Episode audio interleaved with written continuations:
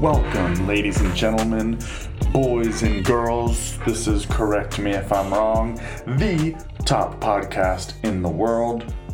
Just kidding, but it's good to set goals, right? And I've never tried to quote unquote manifest anything into existence before, so this might as well be my first attempt. So, you know, let me know if you got any advice on manifesting. I'm an Aries, if that has anything to do with it. I don't know how it works, but I'm open to it. So, correct me if I'm wrong. Take it to the moon, folks. Greatest pod in the world. But, anyways, got Bush? I'm not talking George W. Bush or the Australian Bush, but I am talking about the Bush down under. So, you know, COVID regulations are starting to, to be a little more relaxed, and there's no reason to have hairy balls anymore, guys. Absolutely no excuse. So now is the perfect time to go to manscaped.com and shop the best products in men's below the waist grooming. The engineering team at Manscaped spent 18 months perfecting the greatest ball hair trimmer ever created, the Lawnmower 3.0. That's right. They have real life engineers working on this stuff. That's how you know it's gonna be good. I have the Lawnmower 3.0, and let me tell you, my balls have never been smoother. So head on over to manscaped.com to get 20% off and free shipping when you use the code WAVY. So again, manscaped.com, 20% off. That's a steal. How could you not do it? Manscaped.com, use code WAVY. Your wallets will thank you, and your balls will thank you. And as always, correct me if I'm wrong, is brought to you by WavyPack.com. I can't talk enough about how great our team is over at WavyPack. Everyone puts in maximum effort to bring the freshest content about just about everything. So go show everybody on there some love and some support. You know, go read a couple of articles, go listen to the playlists. You won't regret it. We got a little bit of something for everybody. Moving on. Rose, Bud, and Thorn time, aka Greg's therapy session. So I don't want to get too far ahead of myself. You know, this is only episode four, but these weekly reflections have been uh, been making me feel better. So I would encourage everybody to, you know, maybe give it a shot. Don't neglect your your mental health. And if you have any hilarious thorns, um, you know, maybe let me know because it's funny when semi bad things happen to people. So share some some funny stories, and if any of them make me chuckle enough, who knows? Maybe I'll I'll drop them here on the pod. But getting into it, rose time. This week, my rose was going to the driving range to smack some golf balls around. I suck at golf, but I'm not gonna pass up the opportunity to go have some drinks, eat some mini corn dogs, and just kind of waste the evening away. Um, I don't think other people at the range appreciated my happy-go-lucky, chill, loud attitude because apparently golf is super serious and a quiet sport, even just at the driving range and I was loud. I was very loud. But in my defense, I had just learned that the T Rex lived in the western United States, so I was super excited about it and needed to loudly share it with anyone within earshot. Um, so a lot of people took in this information at the driving range. They weren't prepared for it, but I just I didn't know T Rexes lived here. Did you guys know that? I thought they only lived in like Asia or Europe or somewhere not here. But apparently, they were chilling Montana, big spot for T Rexes. But on this this article I read where I found this information, they estimated that there was probably billions of T Rexes roaming the United States. Billions. To put that into perspective for you, it's estimated that there's about 1.2 billion squirrels living in the US. So replace all of those squirrels with T Rexes, and that's what life was like back in the day. That's a lot of big lizards walking around. So it's interesting to me though. How come there's not more like fossils of it? Shouldn't we have more complete T Rex fossils if there was billions of them? I mean, flood the market with them. I would love to be able to afford a full-sized T-Rex fossil. That that'd be awesome. It wouldn't even fit in my apartment, but I guess I could make some some renovations. But yeah, this is this is the information I shared with the guy golfing in the stall right next to us. But in my defense, after I told him this, his next shot literally hit the back fence of the range. So I'm basically coaching people using useless facts. So if you need help with your golf game, I'll come talk about dinosaurs and guaranteed it'll take two strokes off your off your game or your money back. My bud. Um I'm not a big planning guy. I don't plan ahead much, so it's always kind of tough for me to pick what my bud is. But for this week, I'm going with um, the Oscars. I'm looking forward to watching the Oscars this weekend. There's just something about sitting down for five hours to watch something that should really only take about 30 minutes and to then be completely disappointed with the outcomes. And am I a movie expert? Absolutely not. But I love to criticize the Academy completely unjustified and then complain about it for an entire year. So we'll see. Who knows? Maybe they'll get it right. What does getting it right even mean? Who knows? I just want to see my guy Riz win one for The Sound of Metal because that movie was awesome. If you haven't seen it yet, go check it out. Sheds a, a lot of light on the uh, the deaf and hard of hearing community shows how how cool sign language can be, American Sign Language. So go check that out. Um, also, oh, also, quick toss in for movies. Just watched the new Mortal Kombat last night, um, and I was I was thrilled with it. Not even gonna lie, I was thrilled. I'll probably talk about that more on the wave this week. So if you want to hear me going on Mortal Kombat, you'll have to wait and catch you on the wave this week. So this week's Thorn was actually a major disruption to my day to day life, and it really sucked. It's the only way to put it is that it sucked because it had to do with my room, and that is my my happy little sanctuary. And it was taken away from me this week. So here's the story. There's a pipe with a pretty significant leak in the wall between my room and the bathroom and it just so happens that the only place for that water to go is under my bedroom floor. That's right, under my bedroom floor. So I got home from work, took my shoes off because I'm not some barbarian. I headed to my bathroom to take the number two that I had been holding in all day because I refused to poop at work. Another story for another time.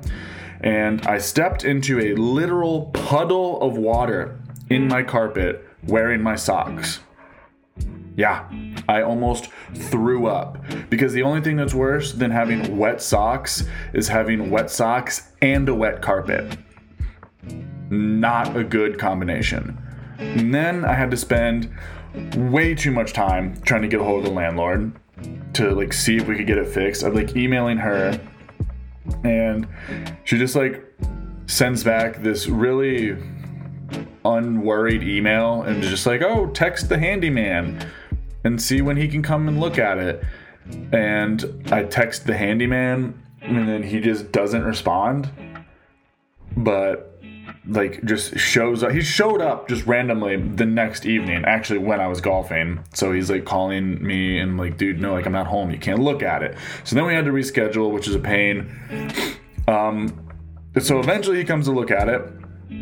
But uh, I have a, a crazy dog, so I had to take him out on a walk for this whole time while the handyman is looking at the leak because the last thing I need is for my dog to get anxious and bite this guy and then him leave and my room never gets fixed. So I'm spending like 45 minutes to an hour walking my dog outside, which I shouldn't be complaining about. Like, I had to take my dog out. Like, no, it was great. It was nice. It was sunny. We had a good time. So handyman texts me, like, you know, about 45 minutes later um, saying that it just needs to dry out and then he'll be back in a few days to fix it. Perfect, right? Wrong. I go in, he leaves, I go back in. Half of the carpet in my room is just folded over. Like literally half of it. It's almost folded up onto my bed. It's soaking wet. The bare, disgusting floor is exposed with like that foam padding stuff that's under the carpet, and that's all soaked. There's two huge fans just blowing onto the floor and onto the carpet. And of course, it reeks of mildew and mold. And I'm not talking just like a little bit, like um, you went camping and something got a little damp and it's a little mildewy. You just got to watch it, wash it. No, I'm, it stank. And I had to try to sleep in there that night with just exposed floor, folded over carpet, and it stank. The fans were loud. I had to have all the windows open. It's just, it's been a struggle. This one is a true thorn. And fingers crossed, fingers crossed that this guy can actually come and fix it because not to knock on this guy, but when your official title is handyman, that leads me to believe that you can like 75% fix 50% of things that go wrong in a house. So I'm a little worried this is going to be a job for a full fledged plumber and then maybe a carpet guy. And by the time that's all done, I'm not even going to be living in that apartment anymore. So thorn. But fingers crossed, you know, I'm a silver linings kind of guy.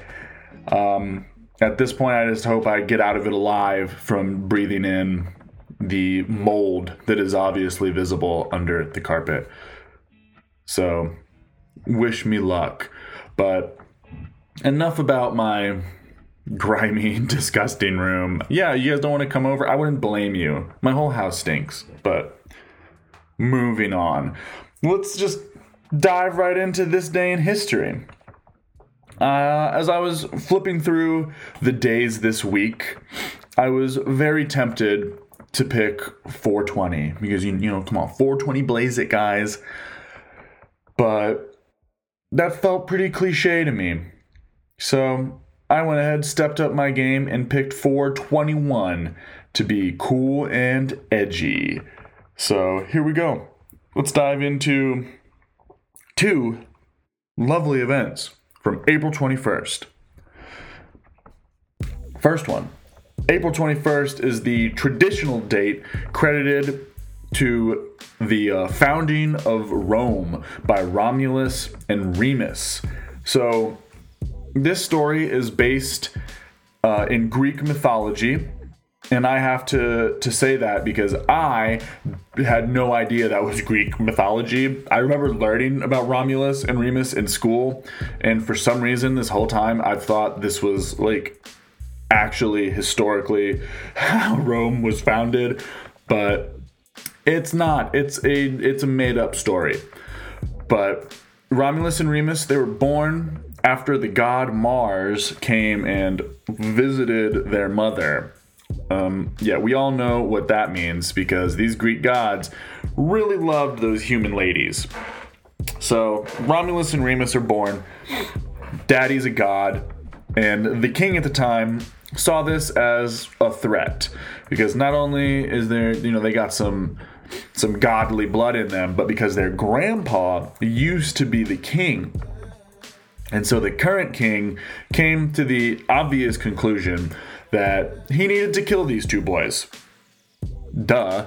So they were abandoned on the banks of the river Tiber. Very similar to my main man Moses, shout out the Bible. But the god of the river swooped in and saved Romulus and Remus because, again, the Greek gods, they love us humans. They're looking out for us. We're their, their little playthings, so they don't want to see us die. Um, so he saves them. And then this is when the, the story it takes a little bit of a left turn. Um, and I'm just giving you a brief summary. This is not at all the complete history, so I could be leaving some things out. Well, I am leaving some things out, but after they were rescued by the river god, they were nursed back to health by, get this, suckling the teat of a she wolf in a cave, which is weird, but also pretty metal. And fun fact one of my best friends actually has a tattoo that was inspired by Romulus and Remus suckling the teat of a she wolf. So he had this tattoo. The, the wolf looked really cool, but Romulus and Remus kind of looked like little alien babies. So he actually he got that covered up with roses to get rid of the alien boys. But you know, fun fact. So after they they were uh, suckling from the teat of the she wolf, they were adopted by this shepherd, and they were just kind of living normal lives, not you know not doing anything super special. But as they got older, you know, they started to to have some influence. Their their innate leadership skills started to come out, and they were building a little bit of a following. But they still had no idea who they were until Remus was put in prison by the crazy king who had the great idea to kill them because he was pretty sure he knew the true identity of Romulus and Remus. And Remus being thrown in jail, obviously pissed off brother Romulus, and he was like, I gotta go save my bro. So Romulus teams up with his grandpa. They overthrow the king, reinstate granddad as the king, and save Remus. So all is well. They saved the day. They're feeling pretty awesome. The people are down for them. So Romulus and Remus were like, bro, let's just start our own city. I imagine that is like the ancient equivalent of guys being like, we're going to start a podcast because we're feeling great. So, yeah, do I compare myself to Romulus and Remus? Directly. But it gets a little bit dark. The bros couldn't agree on a location for their city, which seems a little silly to me. Like that should be a minor detail. Just the fact that you can start a city, you should just you know just kind of do it where you can do it. But they get into a scuffle over it, and Romulus ends up killing Remus. Yes, Romulus killed the guy that he literally went to war for to save from prison because they couldn't decide where to put their city. But hey, ultimately, we got Rome out of it. So the sacrifice of one for the many, I guess you could say. But then that's yeah, that's the brief story of Romulus and Remus. There's a whole lot more going on in there. So I mean, correct me if I'm wrong, but I think that's basically what happened. But let me know. Another fun tidbit from April 21st. The next one is that that is the day that the Red Baron was shot down and killed. Now, the Red Baron was a notorious fighter pilot with the German Air Force during World War I, and he was a bad, bad man. So his name was Manfred von Richten, Richthofen? Richthofen. But his, you know, his nickname, the Red Baron, sounds way cooler. It's way easier to say, and I don't want to spend you know, the next however long butchering this guy's name. So he will henceforth be known as the Red Baron on this show. So he was just terrorizing the skies during his time and was credited with 80 air victories, which is a ton considering it was World War One and planes were basically brand new. I mean, get this the first plane flight was in 1903 and World War I started in 1914. So it really only took a few years before they were like, let's strap some guns on these bad boys and make some flying death machines. So remember, any good idea us humans have, we will find a way to weaponize it as fast as possible. Back to the Red Baron. A little bit of history on him. He started training to become a fighter pilot in 1915 when he was only he was like 22 years old. Reading about people in history doing all this crazy stuff before they're even 25 really makes me reevaluate my life decisions. But I, you know, I think maybe I'm just lazy because at 22, I was sleeping through my 8 a.m. classes at college, and the Red Baron was carrying the weight of the entire German Air Force on his back. Different strokes for different folks, I guess. Initially, the Red Baron actually sucked at flying because he was originally a cavalryman but trench warfare like really made that obsolete. So he was kind of just like putzing around the military not knowing what he was to do until he met the like the other bad bad fighter pilot of the time and that guy convinced the red baron to come become a pilot. So he was training in these little like two seat planes and he actually crashed the first time that he took con- the controls. So he was the one flying the plane, put that puppy in the dirt. So this is a lesson in never giving up, kids. Things might not start well, but if you stick with it, you too could become a decorated German war hero. Never give up. And eventually, the Red Baron figured it out. He was invited to join an elite fighter squadron because you know they saw him he was getting comfortable getting comfortable in the cockpit and he was looking nice so in september of 1916 after about a year of training he scored his first confirmed kill against a british pilot over france and this is this dude knew he was dope. This is what he did. To commemorate his victory, he ordered a custom silver cup made with the date of the, the kill and the type of enemy aircraft engraved into the cup. And he continued to do this every time he had a confirmed kill up until he had 60 cups. So, German fighter pilots must have been getting paid if he was just getting custom iced out cups every time he killed somebody. And the only reason he stopped getting the cups ordered was because Germany was running out of silver due to blockades against them during the war. So, I don't know much about cups, but I imagine 60 silver cups requires quite a bit of silver. So I don't think it's crazy to say that the German silver shortage during World War One was in fact due because the Red Baron was just buying it all in the form of silver cups. But hey, that's what we should all be striving for is doing something cool enough that it should be commemorated with a silver cup. Life lessons. But moving on to the demise of the Red Baron. It was, of course, on April 21st, 1918. There was some air to air combat, some dogfights going on over the Somme River, and the Red Baron saw this young Canadian pilot firing on his cousin. And obviously, the Red Baron was having none of that. He's like, don't shoot at my family, and especially from a Canadian. Come on. So he does some some fancy flying to at- attack this Canadian dude, and they're flying around, battling it out. When all of a sudden, a big old bullet just struck the Red Baron square in the chest. And I'm not a doctor, but a bullet to the heart usually doesn't end super well. So he ended up crashing, and that was the, the end of the Red Baron. He was busted up, he smacked his head into the controls, and when when he was found, he was obviously dead. But amazingly enough, he did all of this the age of 25. He was only 25 years old when he died and had 80 confirmed kills over only 3 years of flying. I mean, I that I don't I don't know. That seems like a whole lot.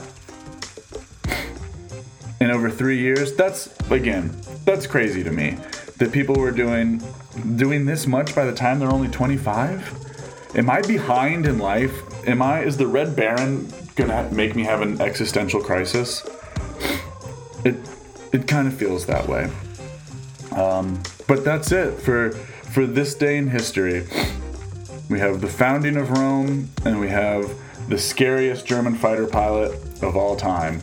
Are those things related? Not at all, but they happened on the same day. So we'll see what we find next week for, for this day in history. Unfortunately, I do have some bad news. The Correct Me If I'm wrong segment, the namesake of this podcast is still under construction.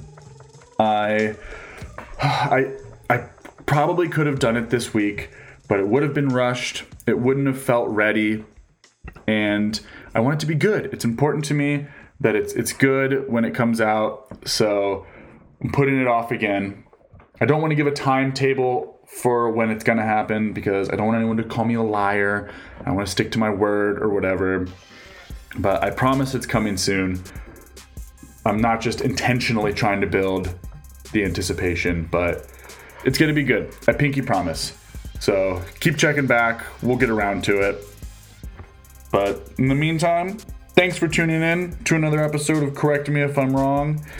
Be on the lookout for new episodes every Sunday at, you know, whatever time we decide to post them. Also, check back if you want to hear hear me on my other show, The Wave This Week. We've got uh, you know, everything pop culture related. We talk NBA, movies, uh, music, all of that. That one is uh, not safe for work, so maybe don't play it around your kids. But as always, we appreciate the support. And until next time, stay wavy.